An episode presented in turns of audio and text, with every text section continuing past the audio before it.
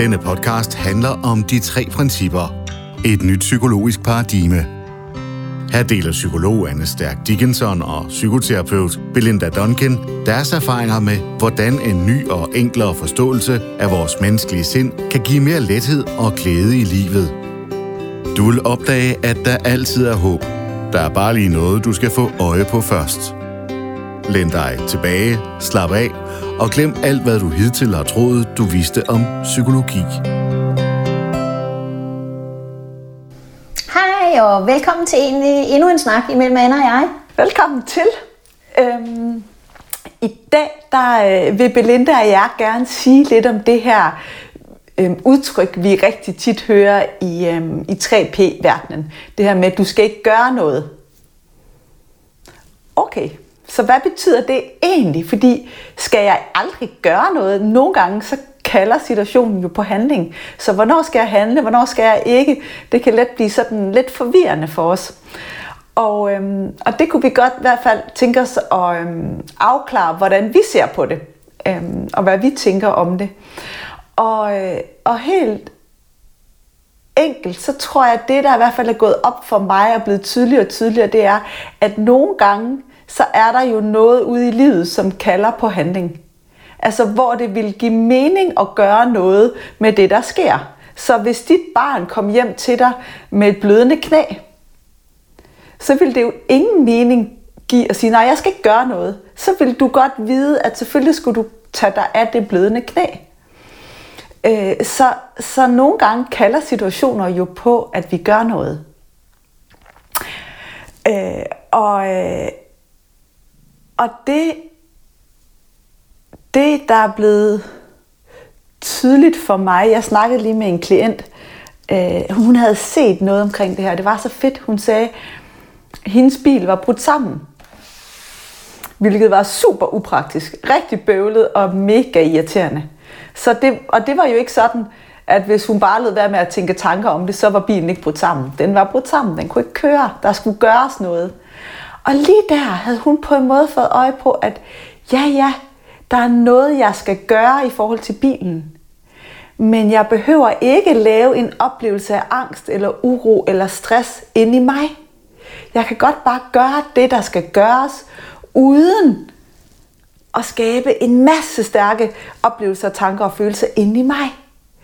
Og lige der tænker jeg, ja, det er jo det. Det er jo det, der er pointen. Det er det der med, at vi skal gøre, hvad der skal gøres i forhold til verden, og nogle gange skal vi navigere i den fysiske verden, for det kalder den på.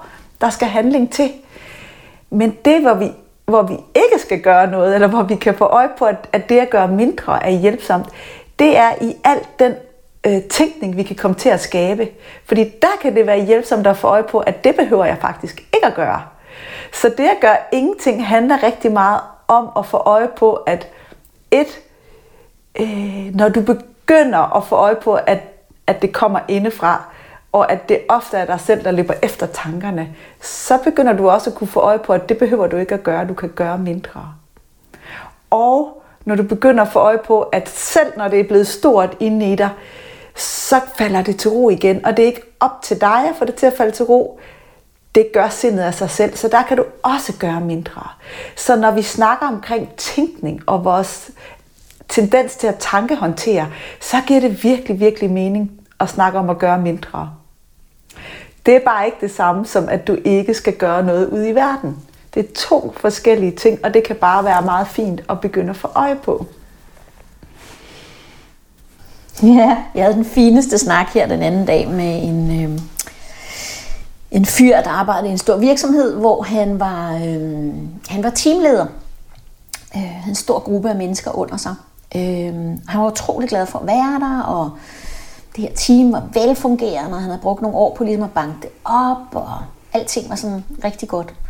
Og nu skulle han have en ny chef. Øhm, og han skulle selv være med i ansættelsesudvalget, så på en måde kunne man sige, at han havde en vis indflydelse på, sådan, hvem den her chef nu blev. Men i løbet af den her samtale, så gik det op for mig, at øh, han brugte en sindssyg stor del af sin tankevirksomhed på at tænke tanker om, når nu den her nye chef blev ansat. Han vidste jo så ikke endnu, om det var en han eller en hun. Faktisk vidste han jo overhovedet ikke. hvem det blev. Fordi de havde ikke engang startet ansættelsessamtaler endnu. Men, men tankerne gik ligesom på, hvis nu denne her chef på en eller anden måde ikke var enig i den måde, han kørte det her team på. Hvis nu den her leder begyndte at lave om, eller ligesom splitte øh, alt det ad, som han nu havde arbejdet for igennem nogle år, eller øh, hvad nu hvis det var en, en ubehagelig chef, eller en, som, øh, som han ikke ligesom var på frekvens med, og kunne med, osv. osv. Ikke? Øh, og på den måde havde han sådan inde i sig selv fået skabt et eller andet skræmmebillede. Men han var overbevist om, at det var hjælpsomt, at han havde alle de her tanker. Altså han var jo nødt til at gøre noget her up front, så han ligesom havde øh, gennemskuet alle de her forskellige scenarier, så han var forberedt, så han var klar, når og hvis nu den her katastrofe indtraf. Ikke? Øh, indtil at jeg ligesom sådan... Øh, sådan helt stille gjorde ham opmærksom på, at det han var i gang med at bruge al sin energi på, det var jo noget, der ikke fandtes. Det var, det var jo en illusion, det var jo ikke virkelighed, fordi det var jo et eller andet, der lå ude i en fremtid. Han vidste jo ikke, hvem den her nye leder blev. Han vidste ikke, hvornår vedkommende blev ansat, eller, eller hvordan vedkommendes personlighed var, eller om, om, de, om de klingede sammen, eller, eller noget som helst. Så, så det var jo skønne, spildte kræfter, og, og han havde det i virkeligheden rigtig, rigtig skidt. Og det, som jeg sådan pegede ham i retning af, det var det her med, at, at han jo faktisk skulle med til de her ansættelsessamtaler. Og om han troede, at hans indsats i de her ansættelsessamtaler ville være øh, bedre eller dårligere, fordi han jo egentlig havde fået gravet sig selv ned i et sort hul. Så han, han, han havde egentlig sådan mistet al sin energi på det. Øh, han tænkte ikke klart og så videre. Så chancen for, at han sad til de her ansættelsessamtaler og egentlig fik taget nogle dårlige beslutninger, var ret stor, fordi hans sind var ikke i ro. Og pludselig blev det så tydeligt for ham det her med, jamen gud, der er jo ikke noget, jeg skal gøre endnu. Jeg, der er jo ikke noget, jeg kan handle på andet, end at jeg skal møde op til de her ansættelsessamtaler. Jeg ved, hvor jeg skal hen. Jeg ved, hvad tid det er. jeg ved, ved, hvilket mødelokale jeg skal være i. Punktum.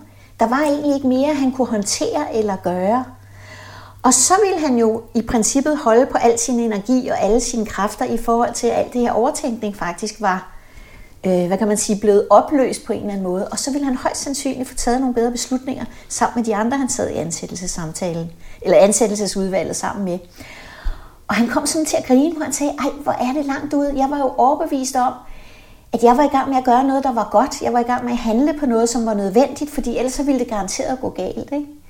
Så, så øh, ja, der gik i hvert fald en pros op for ham i forhold til det her med at gøre noget og ikke gøre noget. Fordi det ene var fuldstændig ukonkret og ikke eksisterende, og det andet, det var nogle konkrete ting, han skulle forholde sig til. Ikke? Så ja. Præcis, og jeg tror, det er bare vigtigt, vigtigt at pointere det, du også siger, Belinda, det er, at når vi gør for meget med vores tanker, som han jo uskyldigt er kommet til i det her scenarie, så gør vi det kun og udelukkende, fordi vi tror, det er nødvendigt og hjælper os i en fremtid. Så det, det er det, der får os til at tænke. Og, og det, jeg synes, der er så vidunderligt, det er et super godt eksempel på det, det er det her med, altså det, som Belinda lige siger her, øh, det der med at begynde at skælne på what is and what isn't. Ikke? Hvad er det, der er, og hvad er det, der ikke er? Og man kan sige, at det, der ikke er, det er alt den fantasi, han har skabt. Det, det findes kun i hans tænkning. Og i det øjeblik, han stopper med at tænke det, så falder det bort, for det findes ikke ude i verden. Det eksisterer ikke i det levede liv. Det eksisterer bare inde i vores tænkning. Øhm, og, og hvis det ikke eksisterer andre steder inde i vores tanker, jamen så det eneste, vi kan gøre, det er jo tankehåndtere en tanke. Ikke? Og gøre noget ved en tanke. Og det er ikke der, vi skaber forandring. Så for sådan en, i sådan en situation som ham, så er det jo så det, der er pointen her, det er jo ikke, at hvis de nu får ansat en chef, og chefen faktisk er, øh, øh, at øh, samarbejdet er problematisk, og der opstår noget, han ikke synes fungerer osv., så, så, så, så er pointen jo ikke, at så skal vi ikke gøre noget, så skal jeg bare lade tænke andre tanker. Nej, fordi så er der jo noget, der eksisterer ude i verden, som, som han oplever gerne vil være anderledes. Og så giver det jo mening at håndtere det, men så er det der også. Det er what is. Men det vi de fleste af os kommer til, det er, at vi går og håndterer what isn't. Altså vi går og håndterer noget, som ikke er der endnu, men som vi er bange for skal komme til at ske. Og det kan vi ikke håndtere. Hvor end vi gerne vil, så kan vi ikke håndtere det, før det findes. Øhm, og i de situationer giver det mening at gøre mindre. Tak fordi du lytter med. Hvis du har lyst til at se mere i retningen af de tre principper med stærkere Duncan, så kan du finde Anne og Belinda på onlineportalen www.3puniverset.dk. Her har du mulighed for at dykke endnu længere ind i forståelsen af de tre principper.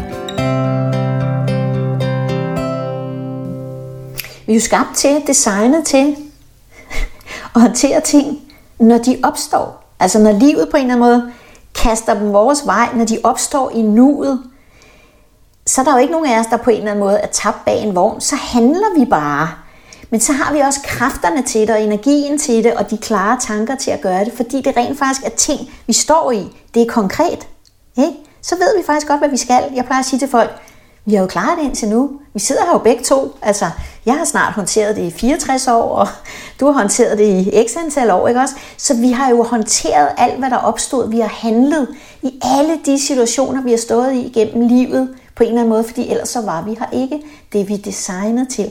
Men vi kan ikke handle på at håndtere ting, som ikke findes. Det kan, det kan simpelthen ikke lade sig gøre. Og det er jo ikke fordi, at vi ikke, det har vi talt om før, ligesom skal tænke, Nå, nu skal jeg ind til det her møde, du ved, hvad tid skal jeg være der, hvad for en tog, eller hvad for en bus skal jeg med, eller hvad tid skal jeg køre hjemmefra. Men det er konkrete, håndterbare ting. Det der med at tro, at vi skal gøre noget i forhold til at håndtere den samtale, vi skal til, og finde på en hel masse der, det kan vi ikke, fordi det findes ikke endnu.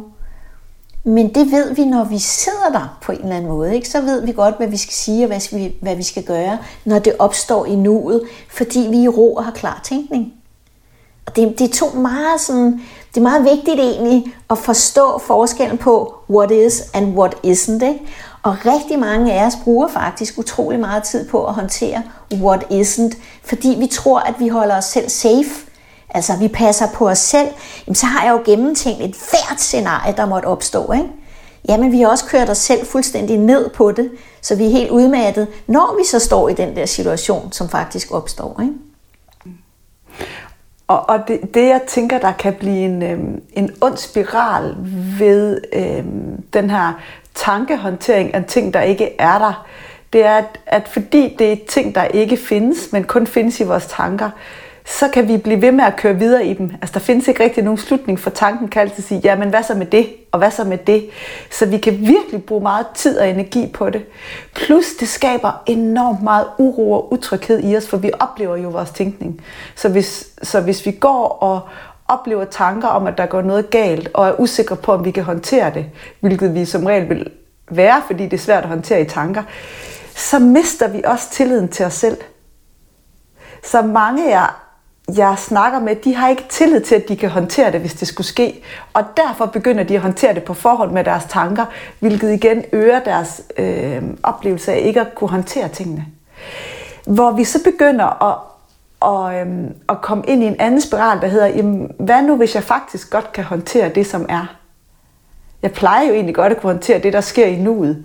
Så vil vi begynde at få øje på, at jeg kan jo faktisk godt klare det, der sker. Det plejer jo at navigere i åh, hvis vi så får tillid til, det kan vi egentlig godt finde ud af, for det er jo det, som Belinda siger, det er vi designet til som mennesker at håndtere det, som er, så vil det stille og roligt betyde, at vi får mere og mere tillid til os selv, og dermed vil vi også have mindre og mindre behov for at forberede os mentalt øh, og bekymre os, fordi vi vil vide, selv hvis det skete, så skal jeg nok navigere i det på det tidspunkt, hvor det rent faktisk sker.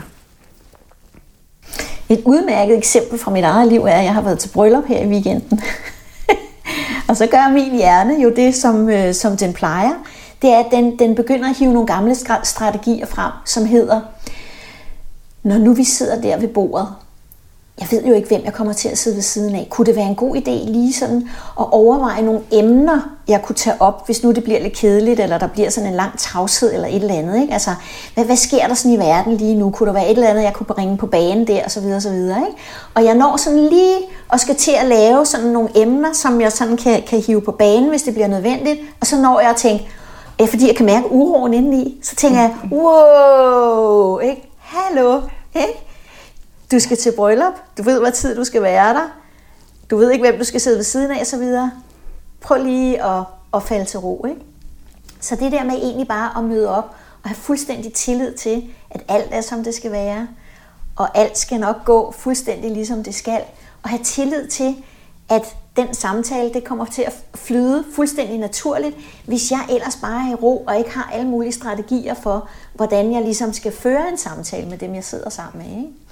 Øh, og det at nå at opdage det og falde til ro i det og bare møde op og tænke, nå, jeg skal, nå, der sidder den der, der og overfor og så videre. Ikke? Og så bare kunne være fuldstændig i ro og det gik fantastisk, og det var simpelthen så hyggeligt, og der var masser at snakke om, fordi jeg var afslappet. Ikke? Men min hjerne hiver lige sin gamle måde at være i verden på, som er det der sådan lidt utrygge, usikre, åh oh, nej, hvad nu hvis, ikke? Hvad nu hvis det bliver pinligt? Og så er det uroen, der i virkeligheden viser mig, nu er jeg på afveje, nu skal jeg slappe af og bare falde til ro, og så skal alting nok løse sig i nuet. Ikke? Præcis. Så jeg tænker, der, der, der er to ting, i hvert fald lige som jeg ser nu, hvis man sådan skal afrunde, der, der kan være vigtigt at få øje på. Det ene det her med, what is and what isn't. Altså, vi skal ikke håndtere det, som ikke er. Vi skal bare håndtere det, som er. Og det her med, når vi kommer til at skabe en fiktiv fremtid, den skal vi ikke håndtere. Så, så det er det eksempel, Belinda giver her. At det kan være hjælpsomt at begynde at få øje på de to ting, at der er forskel. Og den anden ting, det er egentlig tilbage til hele eksemplet fra starten med hende, hvor bilen øhm, bryder sammen. At nogle gange, så sker der jo ting i livet, som var uforudset, som vi ikke ville have, og så videre. Og det jeg i hvert fald kan se i mig selv, det er, at jeg har mindre og mindre tilbøjelighed til at gøre det stort inde i mit hoved, og mere og mere tilbøjelighed til at tage det, som det er, og få gjort noget ved det. Så der er også, når, nu, når der sker noget, så at få øje på, ja, så sker der det her. Nå, så må jeg håndtere det, og det kan jeg egentlig godt gøre uden at skabe en masse store følelser ind i mig selv om det, der sker. Og det, er, det er ret øhm, fascinerende at begynde at få øje på, at det er muligt. Øhm, ja. Fordi det vi er lavet til, det er vores design. Ikke? Ja. Altid det der med, at vi ved, hvad vi skal, når vi kommer et roligt sted fra. Ikke? Ja, det er det. Præcis. Ja, tak for i dag. Igen igen. Og indtil næste gang. Ha' det rigtig godt. Hej hej. Tak fordi du lyttede med til de tre principper med Stærk og Duncan.